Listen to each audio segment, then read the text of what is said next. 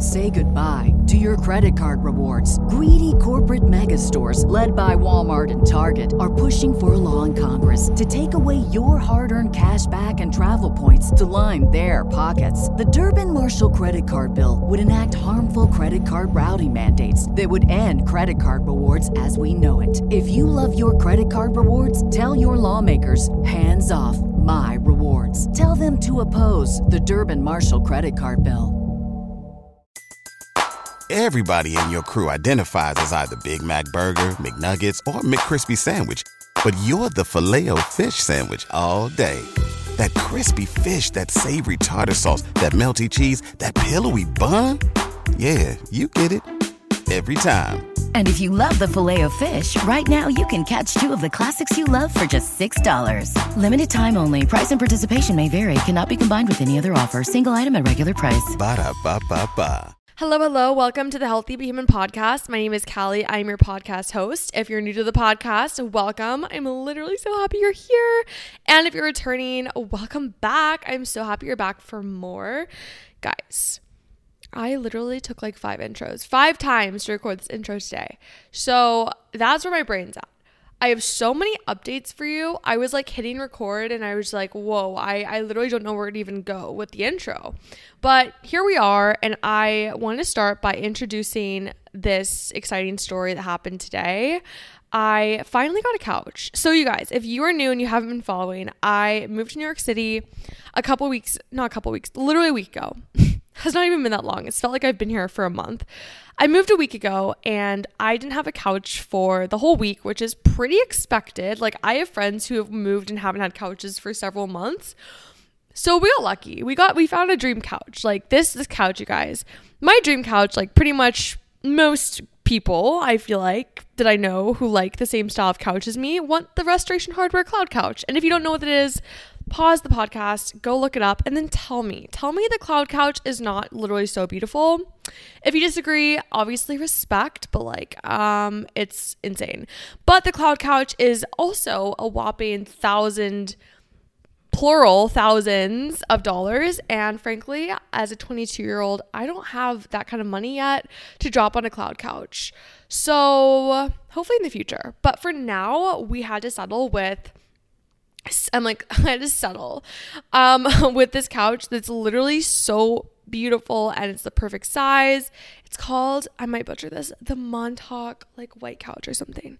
But it came today, you guys. And I use this service called Kaiyo. I think I said that wrong. It's kind of similar to the Real Real, but it's for furniture. And it was really actually so easy. I ordered the couch online. Basically, it's like nicer brands that have been used before and they're not like terrible quality. And I ordered this couch on there. It was like a thousand dollars. It's a really nice couch. And it came today and I'm sitting on it right now. And you guys, like this couch is so cute. It's white, it's beautiful. But we have one one flaw. My dog, my black doodle, who is being a terror the past few days, Axel. As you probably know him if you do my workout videos, Axel is literally my best friend ever. I adore him. But we've just not been buddies recently. Like the past few days, we've just been butting heads, like back and forth. And I don't know if it's because we're both adjusting to the new city, but Axel has decided that after his morning walks to Central Park to play with other dogs, to run around, to thrive, to be spoiled.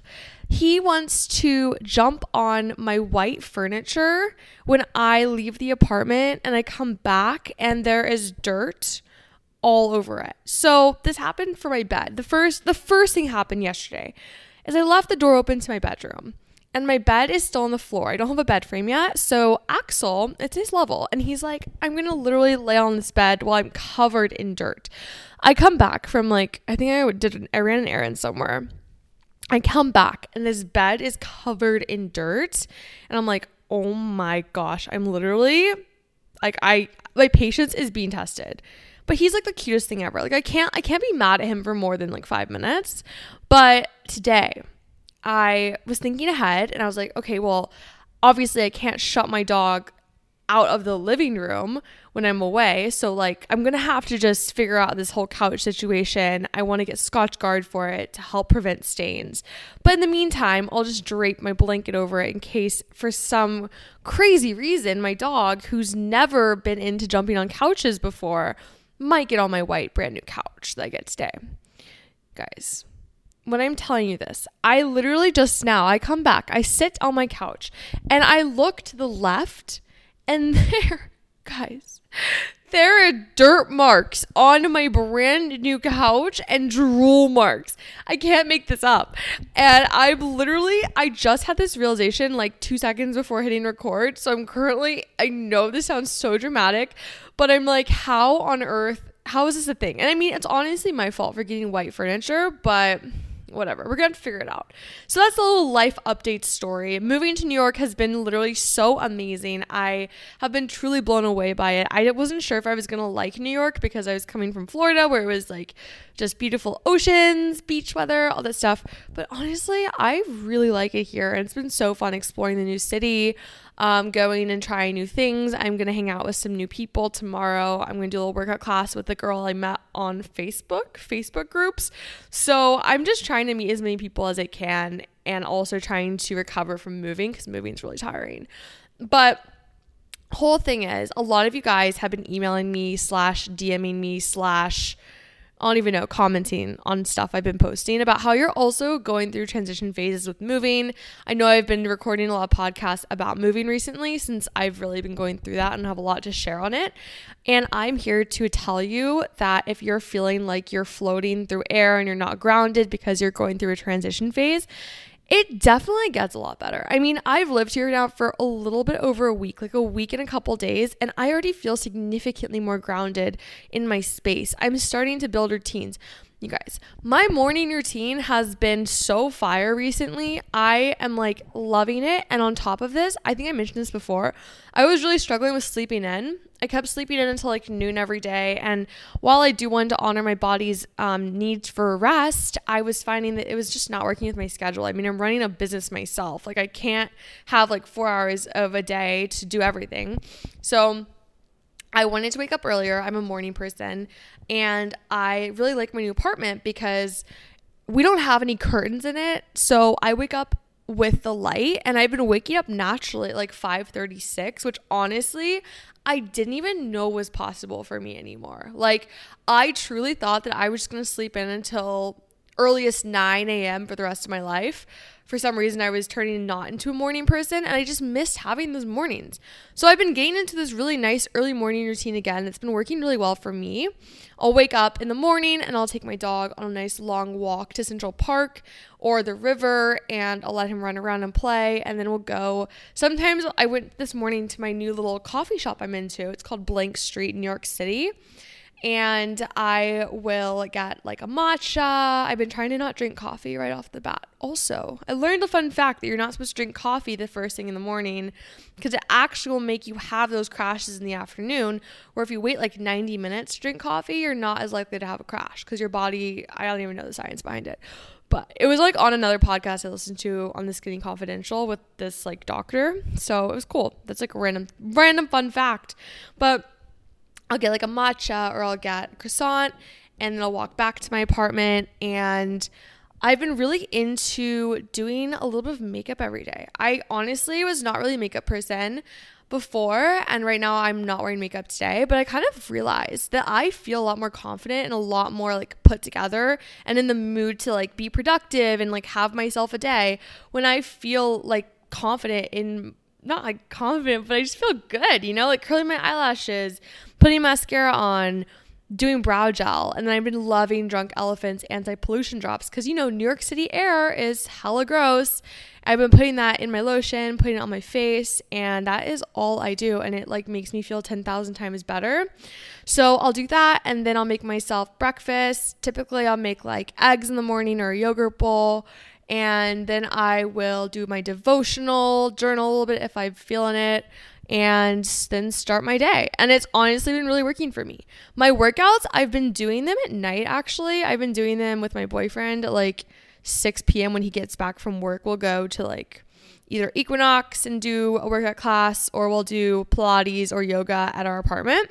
So that's been really fun. And honestly, I've been like, in it's kind of interesting because I had this realization last night actually that I've really put a lot, I really have struggled with separating my own fitness with my studio, like the classes I'm teaching and then being an instructor. And so for the first time in like years, I'm finally just starting to separate my work from my own personal fitness choices. So today I did a barre class for fun and I'm still going to record a workout video for you guys today, but it's just been like me put, taking less pressure off myself because for some reason I was like in my head about, oh my gosh, like I can only do my workouts or I'm being a hypocrite. But like that's just not true.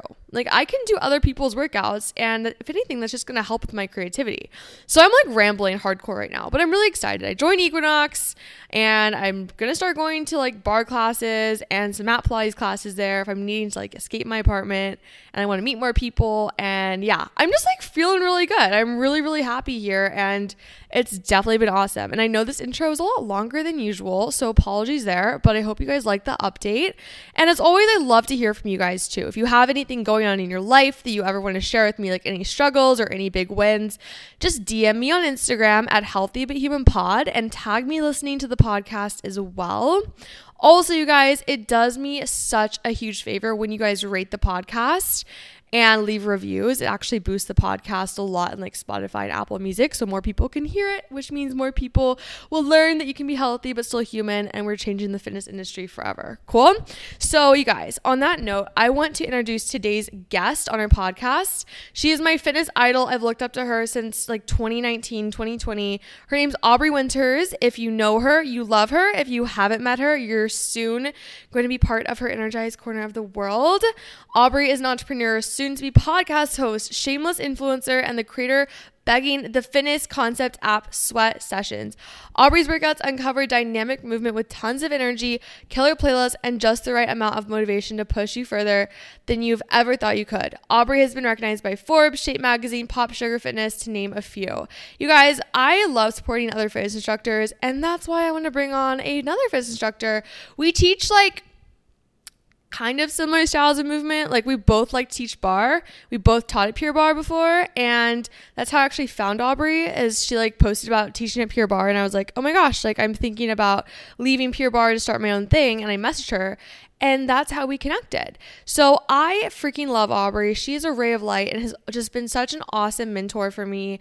And we got to meet in New York City a few weeks ago, actually, and it was like so fun. But Aubre's awesome, super supportive, and such a girl's girl. I hope you guys love this episode. We're talking about all things realness in the health and wellness world. And yeah, you guys, let's get into things. Well, hey guys, my name is Aubre Winters. I'm so excited to be here chatting with you today. So thank you for having me on. I am the CEO and founder of the lifestyle brand Sweat Sessions.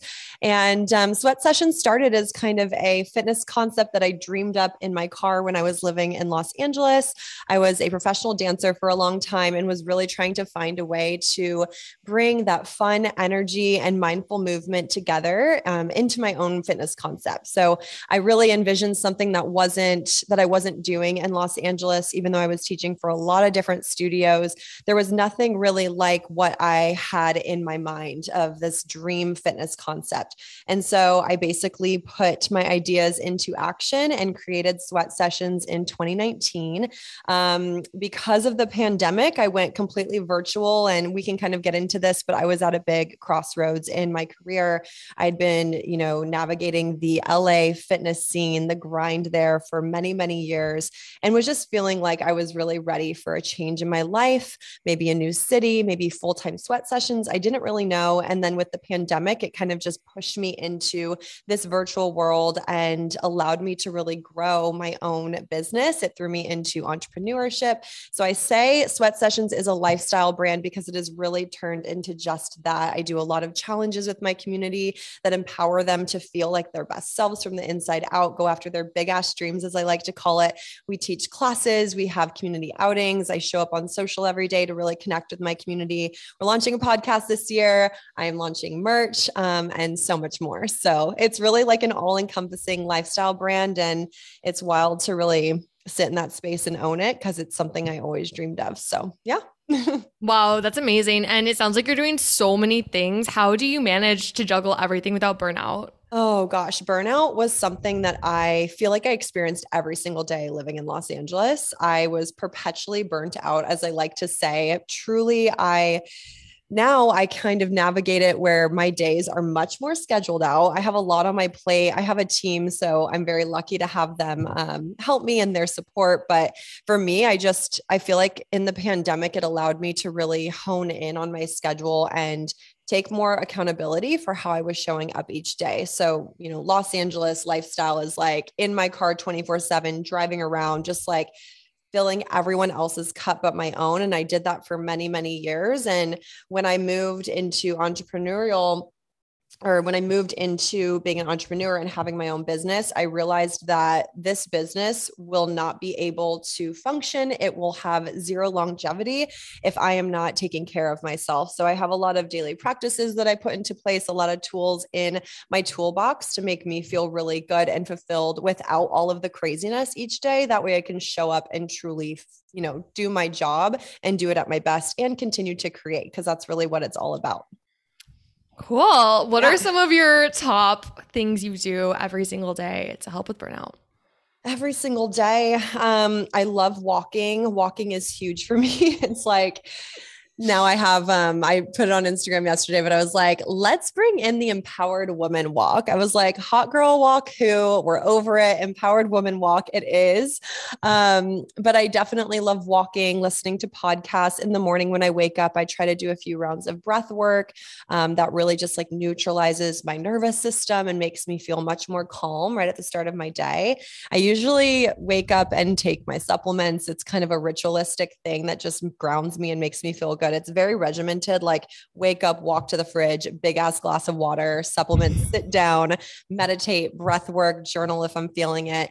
Um, but one big thing for me has been like switching up my morning routine. I really don't try to stick to like one thing per se, because I also notice when we get into that mindset, it's like, when we don't do it or if we're needing more sleep or if our body's telling us to do something else that morning, I was feeling a little guilty. And I'm like, my morning routine, my rituals, like they can look a lot different day to day as long as I'm carving out time to take care of myself. That's the most important thing. Mm, what about you? What that. do you do? Because I know you're a fitness instructor too. So. Yeah.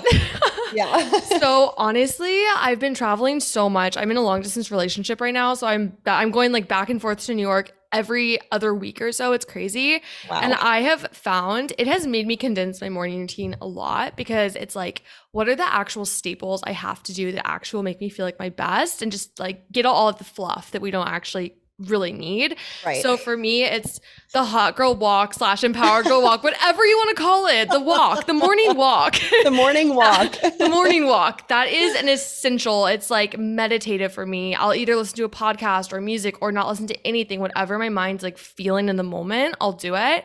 And just being outside. It's just so, so good in the morning. And then um, another thing is also taking supplements too. What are your favorite supplements, by the way? So I'm a big seed gal. I use seed. Love it's seed. my pre and probiotic. And then I do AG1 athletic greens. That was like my big one through the pandemic. I was probably having it like every single day.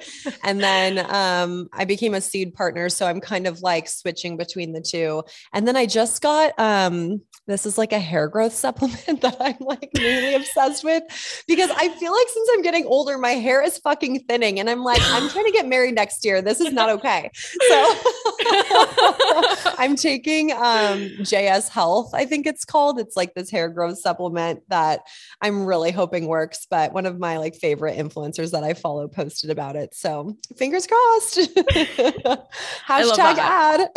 I love it. I'm a huge AG1 fan too. I have like their little packets that you can pour in your water when you travel. It's yes. they're so good. The little plug best. there, a little yeah. unsponsored plug. But um yeah, I feel like supplements make a huge difference. Have you ever tried Ritual for vitamins? I haven't. I see everyone posting about it.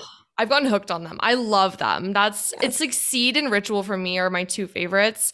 But yeah, besides supplements, I'm trying to think what else. I also journal and do like a devotion or read a meditation sort of book or just something that makes Yes. me think. Yes. And then I'll also plan out my day in my planner so I don't feel so chaotic and anxious all day long. Where do you teach in Miami? Tell me all the things.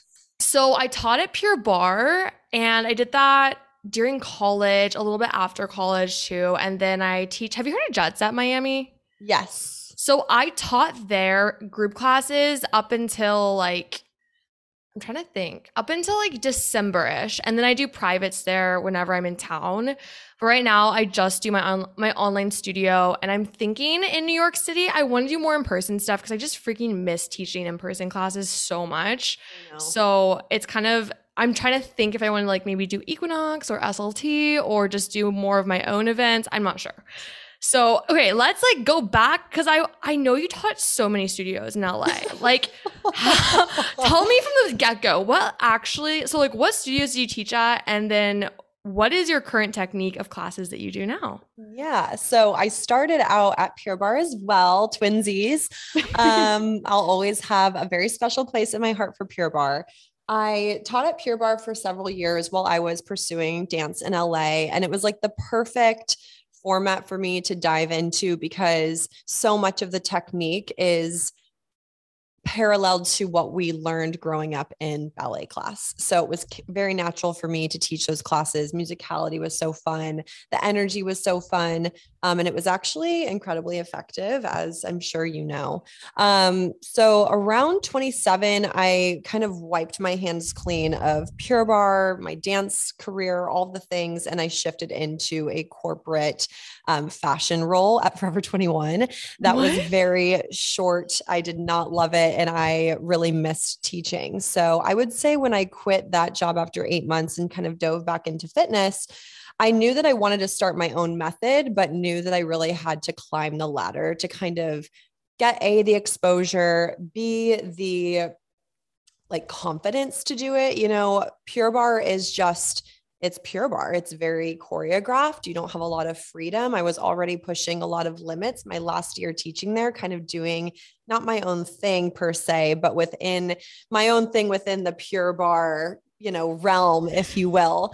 Um, and you know, it was fine because I happened to be really good at it, so I could get away with it. But moral of the story is I just needed to get a little more educated. So I went into fitness full time at that time. I went and taught for Equinox. I did a lot of their different barre formats. I also was able to teach some of my own methods there as well. Um, went to New York to teach with them, taught sweat sessions. It was so fun. So Equinox, I taught at Bandier when it opened up in LA. I taught at a company called Health House. Um, they opened right before the pandemic. Super fun strength training, rowing. Um, took my first jab at rowing, and it was amazing. Um, what else did I teach? Oh, I taught at Alo Yoga in Los Angeles, um, the Grove, and the Palisades. So kind of taught all over. But um, I will say, like you know, I'm so grateful for my time in studio because while it led me to extreme burnout, it taught me so damn much. And I always get that question from aspiring fitness instructors like, you know, how can I, what kind of trainings do I need to go through? What do I need to do in order to, you know, be on your trajectory or create my own method? And my answer is really like, get your ass into the studios, you know, like there, you could do any type of personal training, online certification, you could do a barre certification online, but until you're really in the studio and, you know, working one on one with clients, it, you just don't you just don't know quite how impactful it is and how much you can learn and how many things you can take away. So, um, yeah, I had about eight years, seven, eight years in studio and um, grinding my ass off before the pandemic, like teaching 20 classes a week. It was fucking insane. I can't even believe I did that. yeah. How my jaw literally dropped. I I don't I, I don't know how you did that. yeah, it was a lot. But again, like I learned so, so, so, so much. And I feel like that's why I kind of have, I guess, the blind confidence that I have when I'm teaching and why I'm able to have so many different formats to your question um, within sweat sessions and on my app. So I teach strength, I teach barre, dance cardio, um, sculpt, which is kind of like a fusion between barre and like a HIIT class, I would say. Um, so yeah, I kind of teach everything and just have fun, you know, playing with different formats and with my own techniques and um, yeah, making it making it something that is really fun is super important to me because there's just, you know, you can go into any fitness class and move to, you know, get a six pack or tighten your ass or whatever, but um, I find for me that when I really am sticking to something, when I'm really consistent, it's because I love the instructor. It's because I love the way that I feel afterwards. And so returning to that feeling is is always um, important. And that's why I like to make it fun and keep it. At Parker, our purpose is simple. We want to make the world a better place by working more efficiently, by using more sustainable practices, by developing better technologies we keep moving forward. With each new idea, innovation, and partnership, we're one step closer to fulfilling our purpose every single day. To find out more, visit parker.com/purpose. Parker, engineering your success. Say goodbye to your credit card rewards. Greedy corporate mega stores, led by Walmart and Target, are pushing for a law in Congress to take away your hard earned cash back and travel points to line their pockets. The Durbin Marshall credit card bill would enact harmful credit card routing mandates that would end credit card rewards as we know it. If you love your credit card rewards, tell your lawmakers hands off my rewards. Tell them to oppose the Durbin Marshall credit card bill. Everybody in your crew identifies as either Big Mac Burger, McNuggets, or McCrispy Sandwich. But you're the filet fish Sandwich all day. That crispy fish, that savory tartar sauce, that melty cheese, that pillowy bun. Yeah, you get it. Every time. And if you love the filet of fish, right now you can catch two of the classics you love for just $6. Limited time only. Price and participation may vary. Cannot be combined with any other offer. Single item at regular price. Ba da ba ba ba. I see. yeah, I completely get that. It's like Yeah. if people always ask me, like, I think my number one question I get is, how do you stay motivated? And it's literally remembering what the feeling is that you get when you actually do the workout. And if you do a workout and you feel terrible afterwards, or you feel so just overly drained to a point where your body's actually in like bad pain, mm-hmm. then that's not going to motivate you. But for me, like I'm a huge Pilates girl. I freaking love Pil- like reformer Pilates is like my shit. I love it. So when I do reformer, I leave that room and I'm like, whoa, my body feels so tired, but so good. Like we're Yeah. craving this. Even Mat Pilates, which is what I primarily teach too, it's the same feeling. And it's like that's what motivates me. So you got to find that thing you like and that you vibe with because every person's different. Some people like HIIT classes, some people like barre classes, other people are more into yoga. And there's no right answer there. Totally. It's all about finding just what makes you feel like the most alive in the moment and the best after class.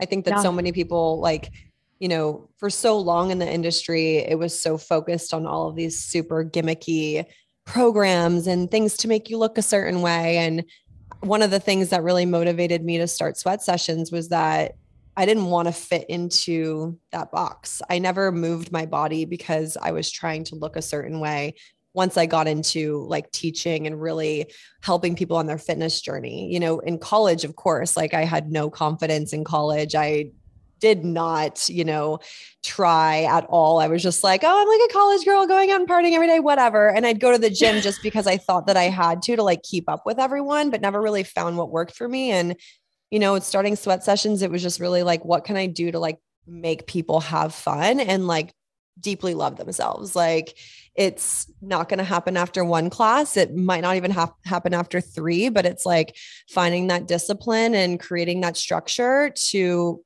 you know, have the space for your clients to be able to show up as they are and really find themselves throughout, you know, the journey of it all. Yeah.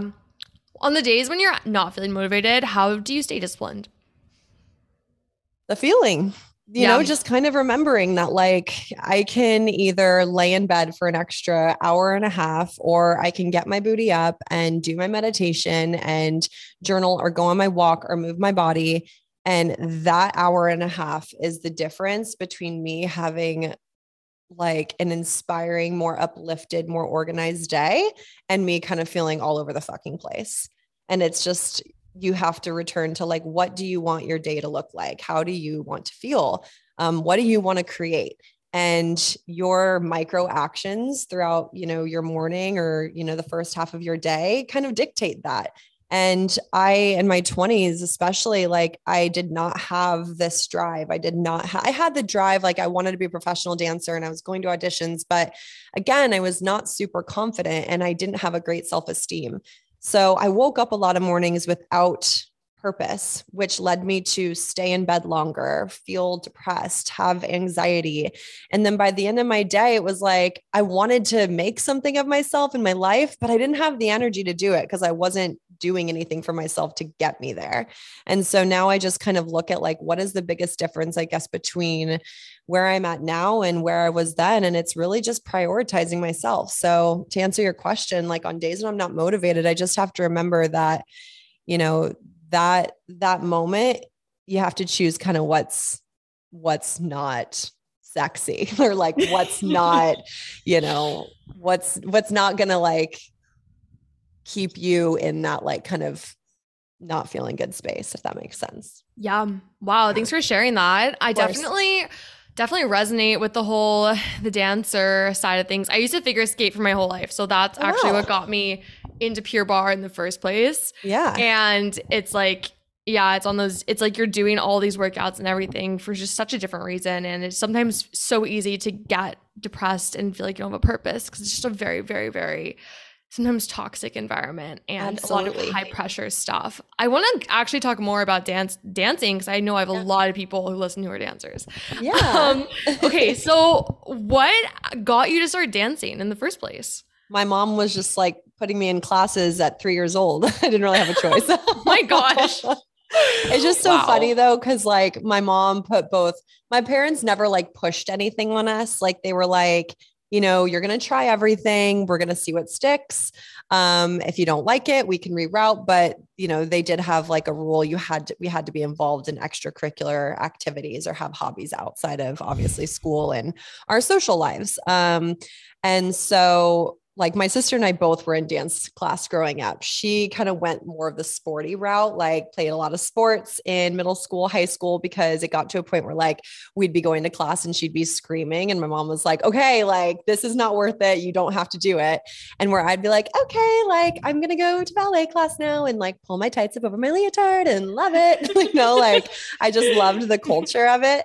Um, but yeah, I, I always just stuck with it. And, um, I guess in I guess you could say around like my teens and into middle school, I just I started to feel passionate about it. My parents started to see a big difference in the way that I was performing. And I certainly had moments, especially when going into high school, if I was like, do I want to continue down this path? Do I want to do soccer? Like, do I want to play sports? What do I want to do?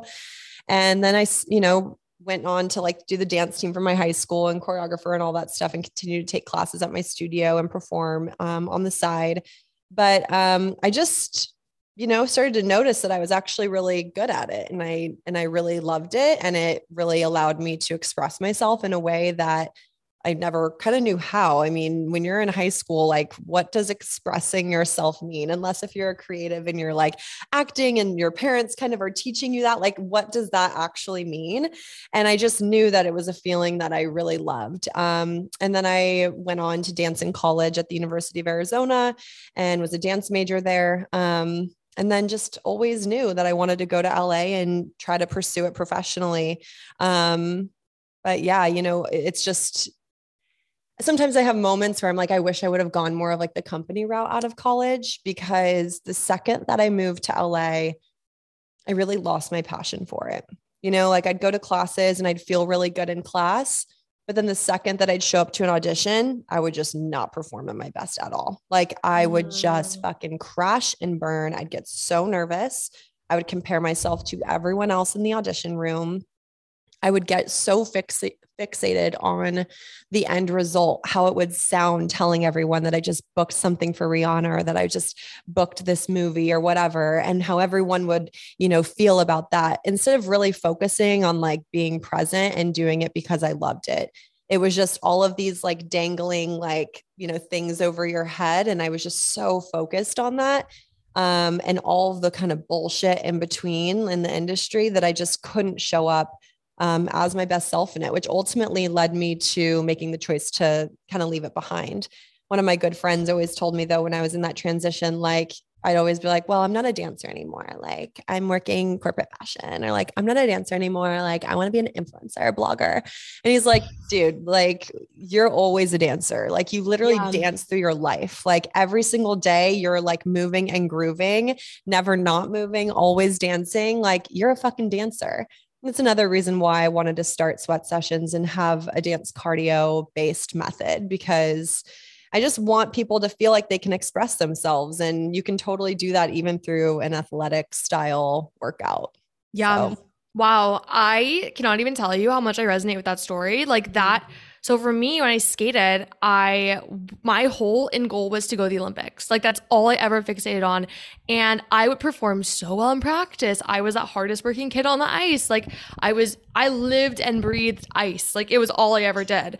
Wow. And I would like go to school late. I'd leave school early. I'd skate constantly. And then I'd get to climbing competitions and I would crash and burn and I would end up at the bottom of the ranking with a very, very small score that I knew I could, I knew was just super, super not what I was capable of. And it was something that actually led me to end up burning out of the sport. And I quit. I literally couldn't do it once I got to high school. It was too much. And like, yeah, so I completely resonate with that. And it's one of those things where it's like when you are going through a journey, it's like don't focus so much on point B, focus on what's in between point A and B. Mm-hmm. And that's the part that you soak in. Yeah. Totally. So, okay, so my next question for you is now that you have your own business, do you ever feel like any of your dancing insecurities ever comes into your business now? Anything Honestly, no. Like it's wild. Um sometimes I actually like pinch myself and I'm like, how do I have this just like innate confidence or like knowing trust in what I'm doing? It's wild. And I think the only thing that I can align that feeling to is just being totally aligned with what my purpose is. I mean, obviously, obviously entrepreneurial, you know, life is not easy. It's fucking hard. A lot of the times I a lot of the time I don't know what the fuck I'm doing. And I have moments, of course, we're humans. So like anyone, we'll have our moments of self-doubt in the moment and then we kind of work through it. But I really just think that like dance wasn't meant for me um, in the way that I was pursuing it. Because if it was, I would have been able to like fully be myself in it, you know, and that that career path that I was trying so hard to work towards, it was like I was working against the grain a little bit. But, mm. you know, working against that grain is what ultimately led me to where I am now. So I just feel like well, of course, with anything, we're going to have our moments of self doubt, but I, I really feel unstoppable when it comes to my career and what I do. Um, you know, social media, that's another thing. Comparing yourself on social media and um, showing up on there, it's just, it's a fucking battle for sure. But you have to really, again, return to your daily practices and kind of just put on blinders when it comes to that. And it's something I'm working on. But when it comes to my brand, fitness, teaching, events, like all the things that I'm launching, I really don't I don't know. I just don't feel the way that I used to. So it's it's refreshing for me.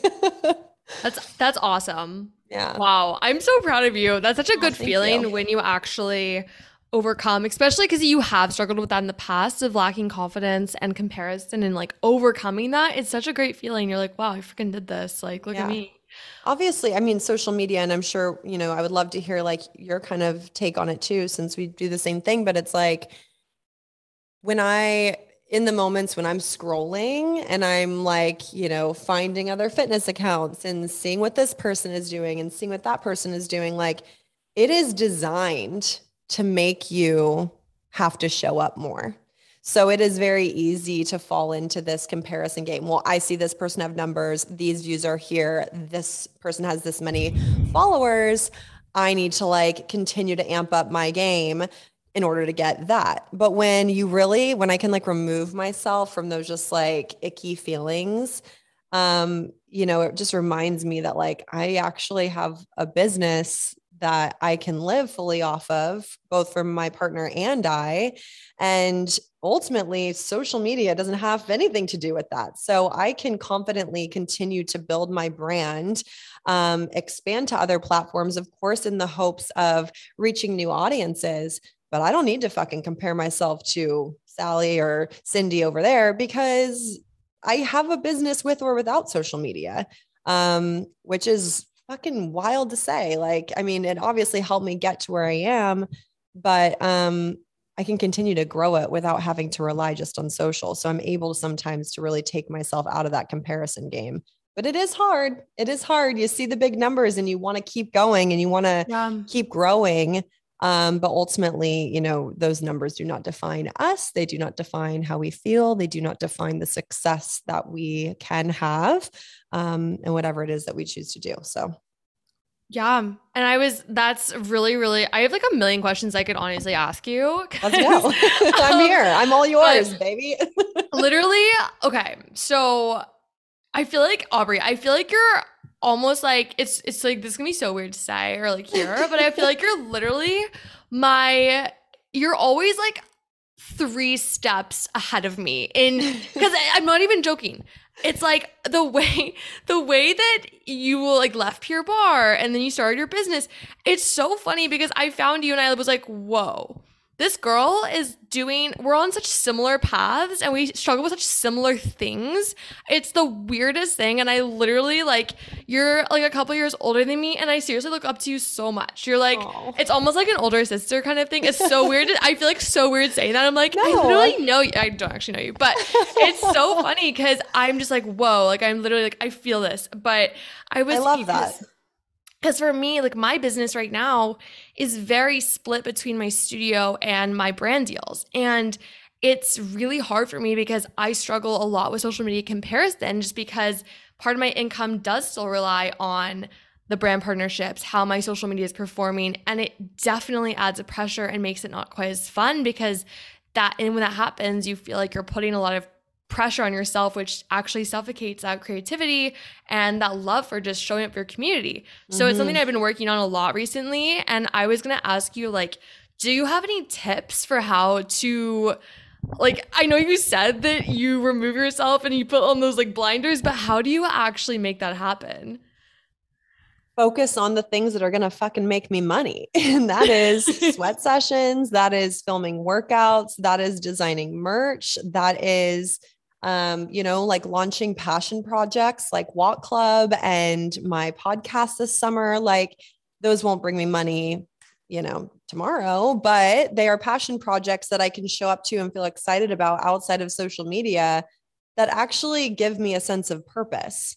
And I think that with social media, and I want to say this just so you know and you remind yourself of this, as influencers, we are all experiencing the same exact thing. Um, you and I are in a very unique position because we are still more micro in a sense. Um, and the benefit to that, and I'm sure you know this, is that we have a very incredible, engaged following and community. Um, and that is what brands really look for. So I just want to encourage you for a moment because I mean, some days my views are so shit. The next day, I can wake up and have 11,000 plus views on my stories, and it comes out of nowhere.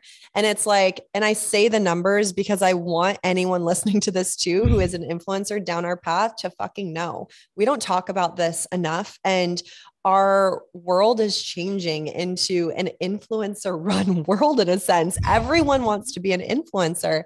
And brands are not going to stop working with you based off of you know a week of low numbers they're going to want to work with you because of who you are and the community that you have and the message that you um, you know that comes through your content which ultimately leads to who you are so I just want to remind you of that too. Like, that's another reason why it is really important to put your blinders on and just stay in this mode of creating because it feels good. Um, and also aligning yourself with brands that you really do love. I used to take on tons of partnerships just to make money. And I got to a point in the last two years where I was like, I'm done. Even if, you know, even if I'm not making as much per month, I need to have more space to be able to create for the brands that I, for, for my own brand that I love and to really put my focus on creating quality content for brands that I do want to work for. Um, and so that's when I got my FP Movement long term contract. That's when I started working with Ballamore long term. And it's almost that idea of manifesting, right? Like you create more space in your life for the things that you want. You let go of the shit that is getting in your way and not making you feel good. And it creates more aligned work for you um, because you put out the signs you put out like this is what i want. So i don't know if that made sense but i just wanted to put it out there for you or any other influencers listening to this like it you know the growth of being an influencer is not fucking linear. One day i'll gain hundreds of followers the next day i'll lose thousands and it just you have to you have to remove yourself from the numbers and just stay focused on what your message is who you're serving and really how you're feeling um, showing up yeah. And it's all about, also, that was like really helpful and definitely makes a big difference when you like when you don't gatekeep. I think that gatekeeping, especially in the influencer community, is so big and it's really refreshing to actually hear numbers from someone else. so, thank you for that. And I was going to also say it's like, one of those things where you can only control yourself. You can't control what's around you. And even though it's your platform, it's your community of followers, those numbers are not yours and you do not control those numbers. You can only control what you're posting, the quality of what you're posting, the messages.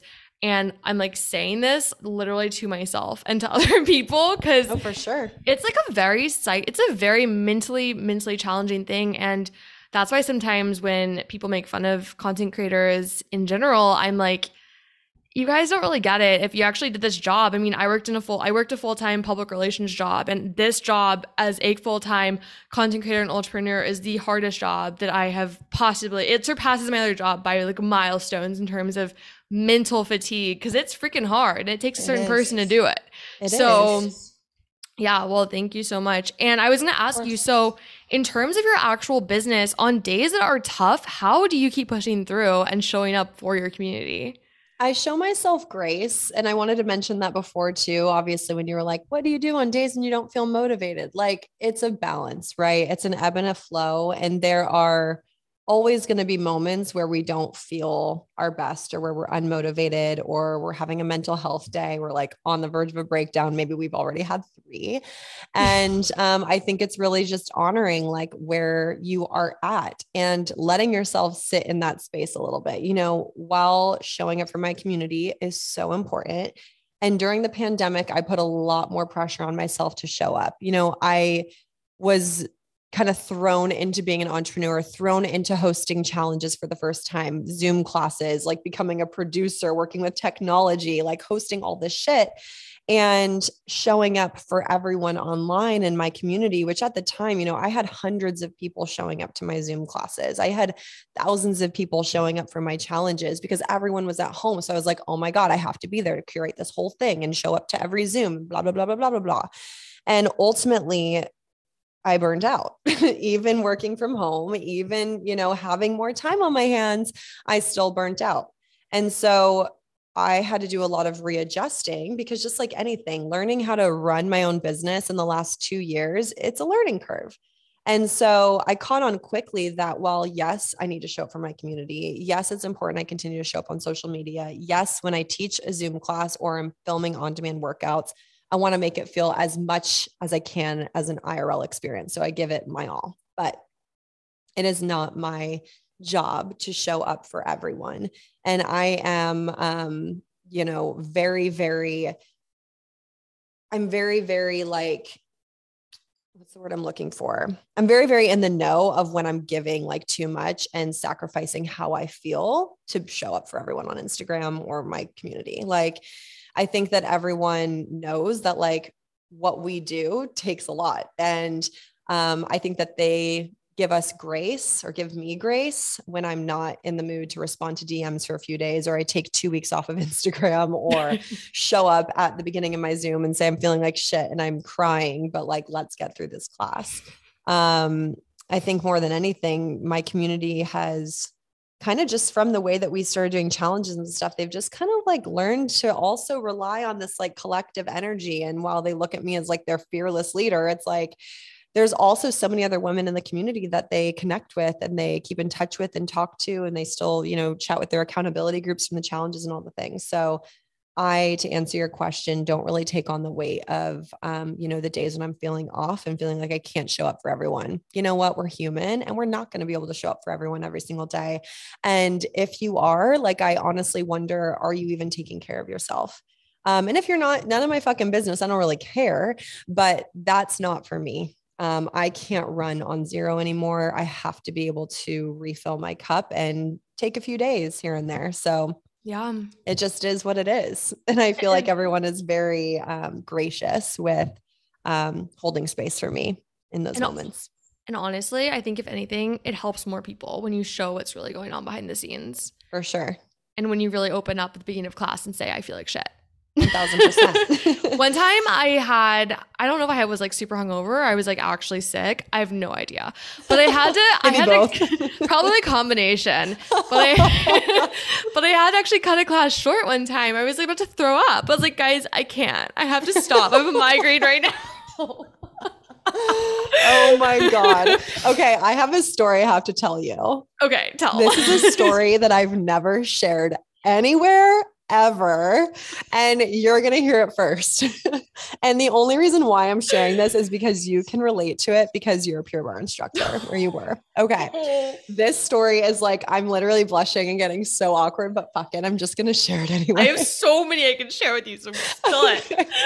so I'm teaching at Pure Barre Marina Del Rey.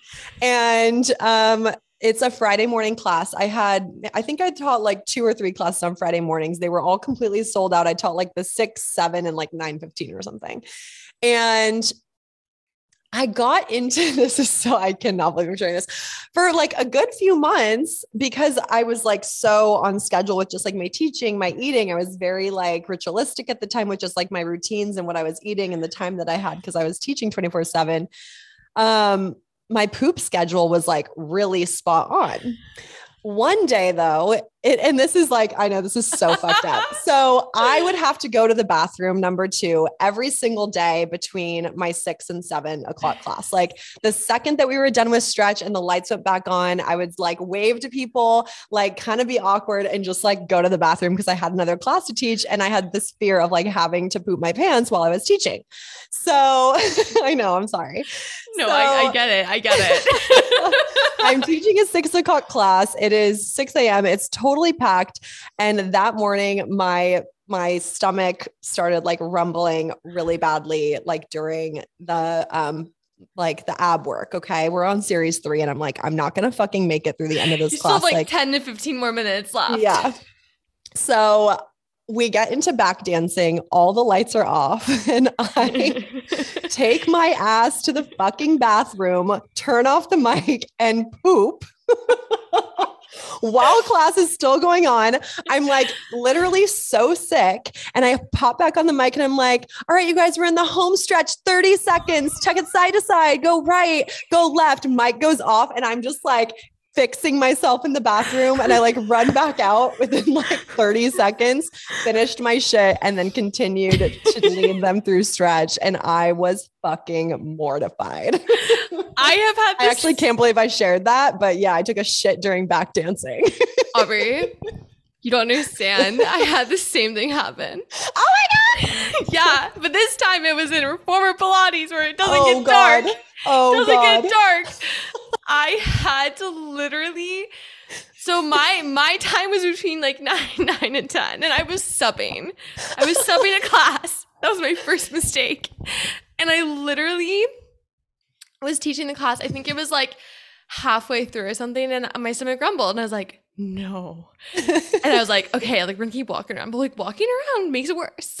And so, the fear, you start sweating oh gosh, and getting the so anxiety. uncomfortable the anxiety. The and then when you have to like demo a move and you're like, oh my gosh. So I literally, and okay, this is the thing the way the studio is set up, it's kind of weird. It's set up in an office building.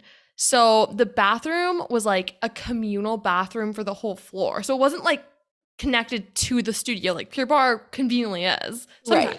Yeah. Well, it was like a full like couple minutes stroll to get to the bathroom, and I was like, you know what, you know, I don't know, I can't, I can't do this. Like, I, I literally can't do this. So what I did is I was like, guys, we are back. I sprint. I literally sprint down this hallway. I'm like in full panic mode. And like I I think that was like the fastest shit I've ever taken in my entire life. I sprint back. I'm like, okay guys, and five and four. And I'm like, I literally am so unwell. Yeah. So if anyone anyone who um doesn't know when you're a fitness instructor, I feel like the struggle is actually so common because it's those morning classes. The morning classes are dangerous. Yes. Like, and it's like you're stuck. You're stuck for Yeah. an entire hour. Like you and people are looking at you all the time. Oh, I mean, I can only imagine that we're not the only two people who have dealt with this. Like, know. we know everybody poops, but like you guys, when you're a fitness instructor and you have to go, like you have no fucking choice. And Mm. I don't know. I I just am like, I don't know what I would do if like I pooped my pants in front of everyone. Oh, I know. And it's like if you have those like if you teach four classes in a row, like that's four hours. Like you have to be able to take a break. And sometimes you can't if there's a new client. You have to teach the client, like show the client how everything. It's the whole thing. Oh So- my god, I'm so happy that we opened about opened up about this like poop chat and poop Oh. fitness. poop chat, hangover when you're teaching. Oh my gosh. Like I literally can't. I have I was hungover. I have a pure barre story I think you're gonna appreciate. So Okay. I don't know if you ever had like special exciting days where you'd bring in the strobe light light things. So No. we Okay, well, that might just be a Miami thing because when it was Ultra Miami season, when the music festival would roll in, we would have Ultra Miami Day at the studio and we would bring in strobe lights. So we turn off all the lights. The entire class was strobe lights, which, Oh okay, in theory, cool, fun stuff, like SoulCycle vibes, whatever. And one on this fun day, I decided I was going to sub people's classes, and I had five classes to teach for Pure Barre, which is a lot for Pure Yeah. Barre. I decided my genius college self was like, I'm going to go out the night before. So I was so hungover. And on top of it, I roll into Pure Barre, and it is Ultra Miami themed day. so Oh, for God. five hours, it was strobe lights. I had a raging hangover headache, and I like thought I was going to die. I thought that was my living hell. So that was that was the worst of it for Pure Barre for me. That was like I got through that. I can get through literally anything. I legit have anxiety just thinking about that. I mean, when I taught Pure Barre back, like when I first started and I was living in Los Angeles, I was teaching at Pure Barre Beverly Hills and I was like 24, 20. I, yeah, I think I started teaching at 24 and then taught like through, you know, for the next two years or whatever. But those were like my party LA days. So I totally relate to like going out the night before, getting super slammed, showing up to class the next day. And like, I cannot even imagine trying to do it with strobe, strobe lights. That's mortifying. It was horrible. And honestly, honestly, I teach all my like Zoom live classes on Saturdays or Sundays now. So it's made me a grandma because I just cannot, I cannot even fathom being hungover teaching a class. Like it happened once and it will never happen again. yeah, it's not worth it. I mean, even if we're not like, even if we're not teaching a class or I'm not teaching, it's like my social life has literally gone down by like 98% since the before the pandemic because like I I can't hang anymore. I, I try to go out and like have a day or have a few drinks and the next morning I just I literally cannot with myself and I'm like my hangovers last two days. So if I'm hungover on Sunday, I'm going to show up to my work on Monday to my at home studio and still be feeling like shit. And I'm like, I can't do it. It's not worth it anymore. So I barely even go out anymore. I feel you on Yeah. that. um, Yeah. I just recently, I actually recently decided to just not drink anymore. I don't know when. I like, I'll eventually drink again, but for now, I'm just, I can't. Like, it's just not worth it to me. And it also, I feel like I was, for the past few months, I've been struggling a lot with anxiety and I started taking an anxiety medication. I've never told my um, podcast community. So there you go. But, um, Vulnerability share. yeah, but I started taking one. Honestly, I don't feel like that big of a difference from it, but it's definitely like drinking for me made one, the medication made my hangovers worse. And also, I felt like just the aftermath of drinking just completely wrecked my mood the next day brain fog galore. I wasn't able to just i it was like making me not be able to show up for myself on social media even or for myself or for my friends. And i was like i can't. I just yeah. need to like do this for myself. And that guys is just an example of giving yourself grace and doing yeah. what will make you feel like the best version of you. I love that. It is really hard. I mean i live in chicago and this is such a big drinking city. I feel like everyone is so social. They live for the spring and summer when they can like be out, sit outside on the patios and just like drink. Um, and you know, I've had to like come here and not have I haven't had like a lot of friends, you know, like a big social circle like I had in LA. Obviously, I have mm-hmm. a few good friends here, but it's just that like I felt like the days where I would go out, I would overcompensate because I wouldn't like know a lot of people and I'd be with Brendan and his friends or whatever. And there was just like not a lot else to do. Um, and after last summer, I had like one really drunken day last summer and I was like, I'm done. Like my best friend was visiting me from out of town. All my girlfriends and I got into fights my best friend who came in town, we were fighting. I was like, I'm fucking done. Like, I cannot drink like this anymore.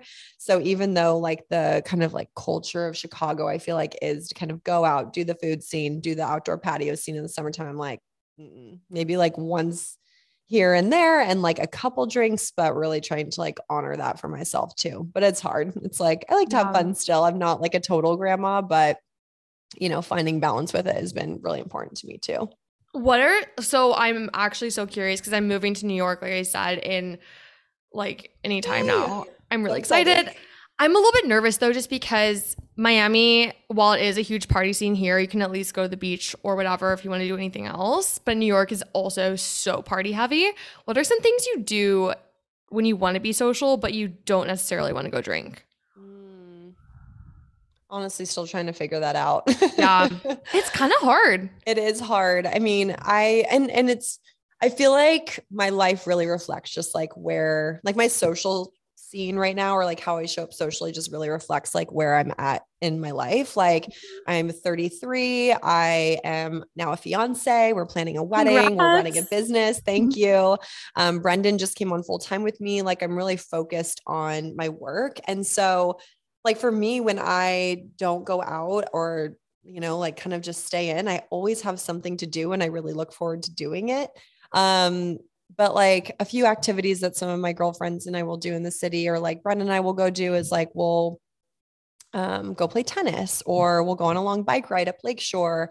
Um, maybe we'll stop just like here and there, like at a cute place to grab like a glass of rose, but then like keep riding our bikes. Or for me, like I'm a huge shopper. So I genuinely find it fun to just go walk around, put in music in my headphones and like shop and like not have to buy anything but just i feel inspired like doing that it's weird. Um you know picnics are super fun. Um i'm about to get a new pair of rollerblades which i'm really excited about so yeah. So fun. I have a pair in my car and i have used them like once and i need to get back into it. It's the so best. i so feel like fun. another really fun thing too though is like dinner parties. Brendan and i want to start hosting a lot more at our new place um, once we kind of like just get through the next couple months of this transition of him coming on to work with us but he mm-hmm. is an incredible chef and i want to just host more and like play like games and have like dinner parties and enjoy a glass you know enjoy a good bottle of wine with amazing food and just like play board games That's where I'm at in my life, ladies and gentlemen. I love that. That sounds so fun. it is. Ins- inspiration. Yes. That'll be my new social life. Guys, want to come play board games with me on a Friday night? Literally. Some bingo, anyone? I'm like already like, I'm like, going to the country club to play bingo on Sundays. I'm like, let's go, rally up the troops, got my walker. I'll teach you guys some barre while we're at it too. Yeah, maybe some water aerobics. I'm that some dance sculpt in the water. Yes, perfect, perfect. oh my goodness, I have two quick questions for you, and then I'll let you go. But um, my quick question for you is for anyone who is struggling with their purpose. I know we touched on that really quickly at the beginning. And there maybe they just graduated from college or they just quit a job or just decided to completely shift career paths. What are some tips you have for finding your purpose? Just lean into the things that make you feel good. Um, because so much of what our purpose is, is ultimately a part of like the things that we love and that light us up. And I think that it really just comes down to like, do you know, do you have the um, my friend Danielle used this word and I love it. Do you have the audacity to really lean into the things that you love and create something amazing out of it, a career, a life for yourself? Um, but it's really finding like that courage and again, that discipline to do so. Um, but I think that like, you know, anytime I was at a transition in my 20s, because I did a lot, like even when I was dancing and teaching Pure Barre, I worked at free people. I did like their displays and visual merchandising. And I worked at a restaurant. And then I went to corporate fashion to do visual merchandising. Like I was all over the place. And I leaned into all of those side jobs because it was what felt good. Like it wasn't just for me to make money you know i i like my parents would always be like if you're making you know if you're dancing on the side like why don't you get into you know why don't you find a side job that's actually going to bring you in a lot of money? Like we can't imagine that free people is paying you that much or we can't imagine that you're making much for your classes, which is true. I was making like $28 a fucking class at that time in my life, um, which is just insane to me, but that's a whole nother subject and a oh, whole nother episode. For like the eight pages you have to memorize. Yeah, that's just, yeah. I can't even barf. Mm. Um, but, you know, I took all these side jobs because they filled me up and they made me happy and they fueled a side of my creativity that um, felt really good. And at the time, I mean, I asked myself a million times, probably every day when I woke up, like, when will it all, when will it all make sense? When will it all feel cohesive? When will I be doing something that is bringing me money and something that I like hopefully love? You know, I don't want to settle. And, you know, like each and every day, just waking up, leaning in, leaning in, leaning in. And one day you wake up and you are there, like I am here. Um, and so I just think for anyone who's having a harder time navigating maybe a transition in life or wanting to go after something, but too afraid, you don't know where to start, you don't know even what you like. Well, sit down, get a little like, you know, introverted with yourself and journal about it, meditate on it, pray about it, whatever it is that you believe in, you know, talk out loud about the things that you want, tell your friends, you know, start to really like get into your heart like what is it that will make me happy? And then day by day step by step start walking towards it and start doing it putting it into action and doing it. And one day it will all it will be something. Because it's just like you know law of attraction right? Like if you are putting out the things that you ultimately want and that you love like there's no way you're going to fucking fail. Like there will be one thing that you know if it doesn't work out the way that you envision it you will ultimately learn a lesson, readjust, and keep moving. Um, exactly. But when you're just blindly walking through it and you don't know, you really have to find it. So get playful, get adventurous, like put yourself out there and it will come to you. Yeah. And truly, I think the biggest thing is really just trusting that everything is going to work out. I mean, like, not to be morbid, but we all end up in the same place. And sure. I always remind myself, okay, if I'm on my deathbed and looking back on my life, what would I be wanting and hoping that me right now would be doing? So it's instead of thinking so much about, oh my gosh, like going back to like the whole point A to point B, being so hyper focused on getting to point B, but being focused on, okay, I have my big goal, but what are the small steps I can take? Because those small steps are so doable. And before you know it, like you said, you're going to get there.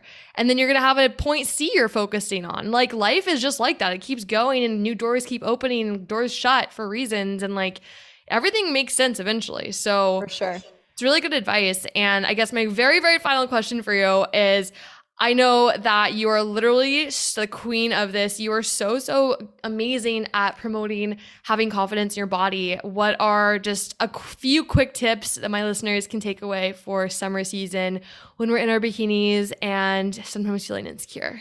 Yeah, I love that. I just posted about this on my stories yesterday.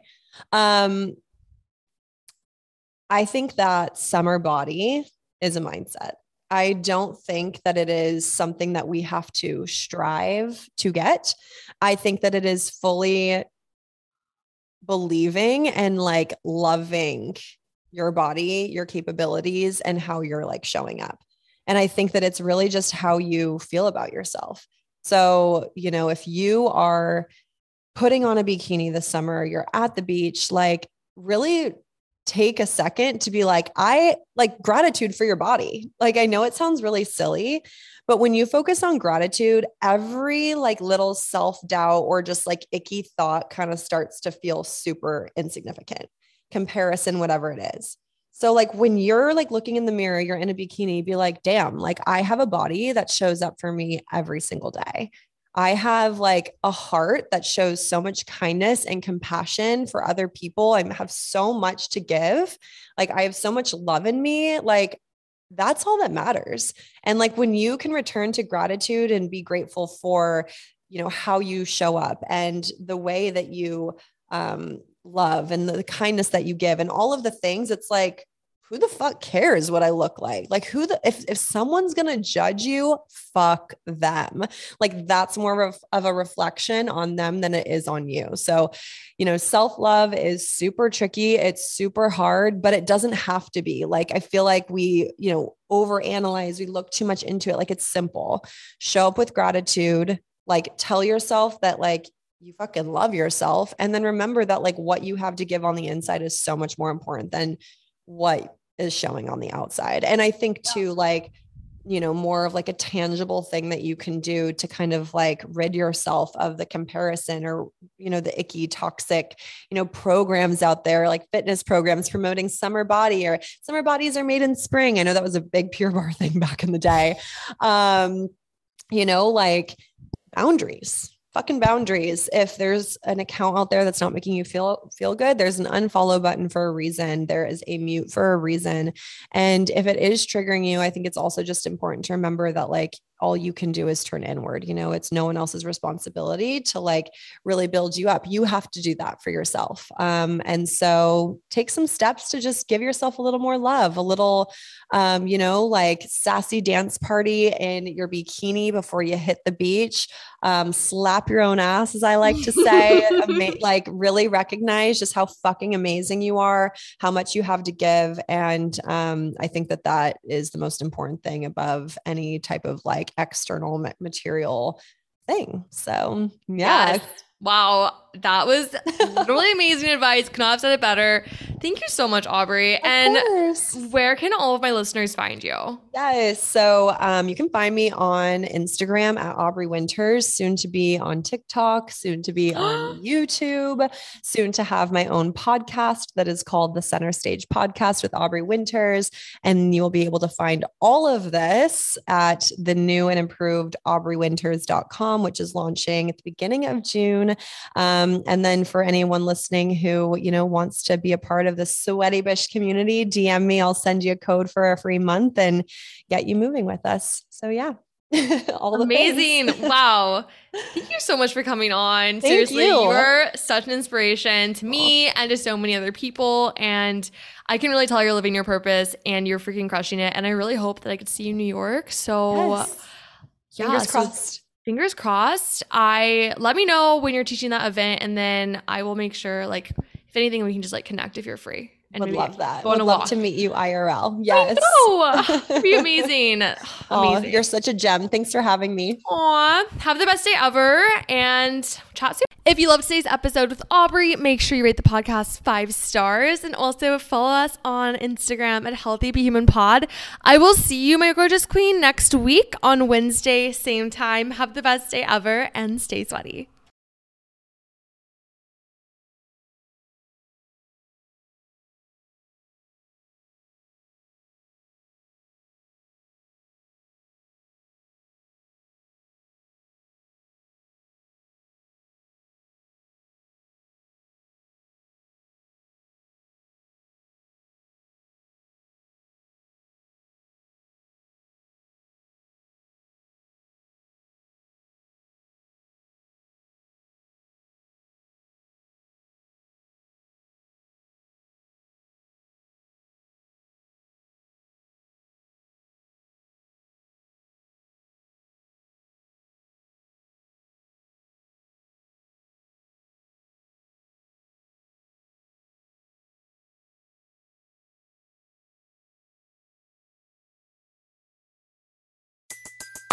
Everybody in your crew identifies as either Big Mac Burger, McNuggets, or McCrispy Sandwich.